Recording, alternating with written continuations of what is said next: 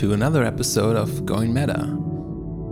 Today, in episode 9, we'll be talking about gardening. As a kind of disclaimer right up front, I actually don't think I really have the right to talk about the topic of gardening. For one thing, I never owned a garden, and secondly, until very recently, I really sucked at it and wasn't even able to keep the simplest of plants alive. Nonetheless, I do own a balcony and I even built a planter last year in which I grew some radishes. And I had so much fun tending to these plants, although I rarely harvested enough radishes for one small salad, that I decided I want to do more gardening. This year I grew four tomato plants, one chili plant, and one strawberry plant.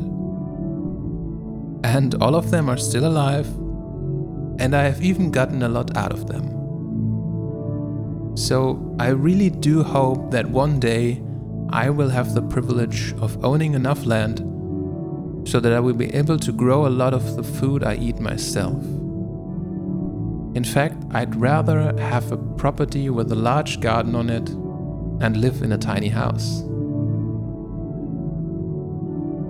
As I've mentioned with my scarce radish harvest, growing some of the food you eat yourself really puts it into perspective how much we actually eat and what the true cost of it is. It sort of goes back to the episode of baking where I talked about the fact that we humans totally lost perspective of what it takes for that container of tomatoes or sack of potatoes we can purchase at the supermarket with no difficulty whatsoever to land on that shelf.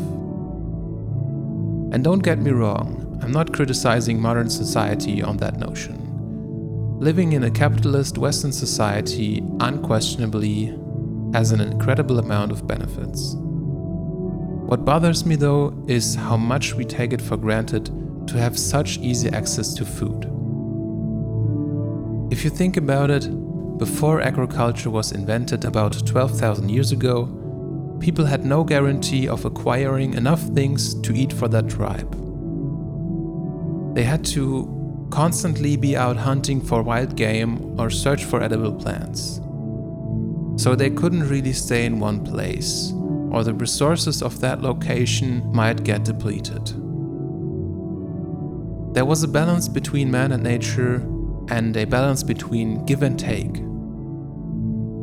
Then some guys figured out that it is actually possible to put some seeds in the ground and get a plant out of it, and with that came farming, which eventually led to people settling down and building towns and cities, leading to our modern day society where we globalized our economy so much that we have huge areas where food is grown, most of the time even in another country, which we then ship to the concrete jungles on ships or trucks to put it in a nicely colored package and onto the shelves of our stores so that people working in these cities can continue their lives of keeping the economy going so that we will be able to continue growing food someplace else. And I'm sorry for going on this little rant, but let's be honest. If an alien species would look at us from outer space and observe the way most of us live our lives, the irony in some places couldn't be denied. Not to say that this incredibly complex construct we call society doesn't have something fascinating about it. Anyways, coming back to the topic of gardening. Just as our society has its own ecosystem, so do the plants on my balcony, but on a much smaller scale. A plant even holds in it the four elements that are involved in growing that plant. In order for it to grow properly, you need the light of the sun, which is basically fire. Then, of course, you need to water the plant on a regular basis, so that's the second element. Also, the plant needs some healthy soil to spread its roots in, So there we have Earth. And lastly, by taking in the carbon dioxide in its environment through a magical process in itself called photosynthesis, the plant will produce oxygen, which is basically the air we breathe, thus closing the circle of the four elements. Ain't that lovely? And on that notion, I have to mention a principle I keep encountering while doing this podcast, which is balance. It is such an important thing to consider in everything you do in your life. So, while tending to a plant, you always have to watch that you're not exposing it to too much and also not to less sunlight. That you're not watering it too little and also not flooding it. You have to observe and listen to what the plant is saying with its appearance and react accordingly. So it can't be denied that there is always a certain responsibility involved. After all, plants might not have a heartbeat in the traditional sense, but nonetheless, you are taking care of a living being. And depending on what kind of plants you own, just like with last episode's topic of dogs, you have to put in time and effort for the plant to stay alive and well, and then maybe even give you something back in return by yielding some fruits, to cleaning up the air around you, or by simply looking beautiful.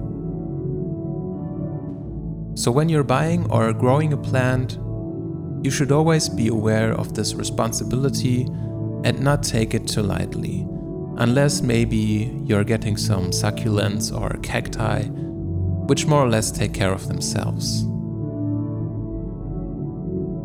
And while we're on the topic of gardening and nature in general, I'd like to mention the research of Ming Kuo about the effects of nature on us human beings. I won't go too much into detail here, but if you're interested in this topic, I would highly recommend the episode Our Better Nature of the Hidden Brain podcast as a starting point.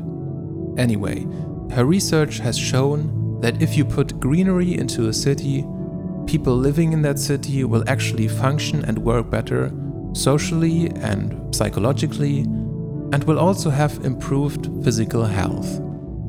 So people will actually be less aggressive and more willing to cooperate with each other if there is some greenery around in the area they are living in. It is even shown to reduce crime rates in such areas to up to 9%.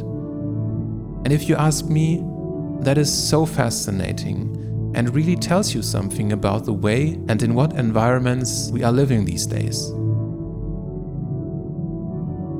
And what I also like with gardening in general is the fact that it gets you out of the house and into the fresh air, to get your hands dirty and connect with the more primitive part of your brain again. So, to summarize and wrap things up for this episode, as always, I can only talk for myself here, but what I've learned through gardening is that it feels really good to take care of something and to see it grow and thrive with the help of your hands. To participate in this beautiful dance of man and nature, and through this cooperation and exchange, putting your appreciation and awareness of plants onto a whole other level. It again comes back to the principle of only by going through the struggle of acquiring something, you will realize the true worth of that thing you struggled to acquire even if it's something as seemingly simple as a plain plant sitting on your windowsill. And with that, we are closing episode 9 of Going Meta. If you're still listening, I want to say thank you, and as always, encourage you to share any questions or feedback you might have with me. In the next episode, we will be talking about the topic of cooking. So I hope you enjoyed this episode and I also hope you'll tune in next time to Going Meta with me, Pear.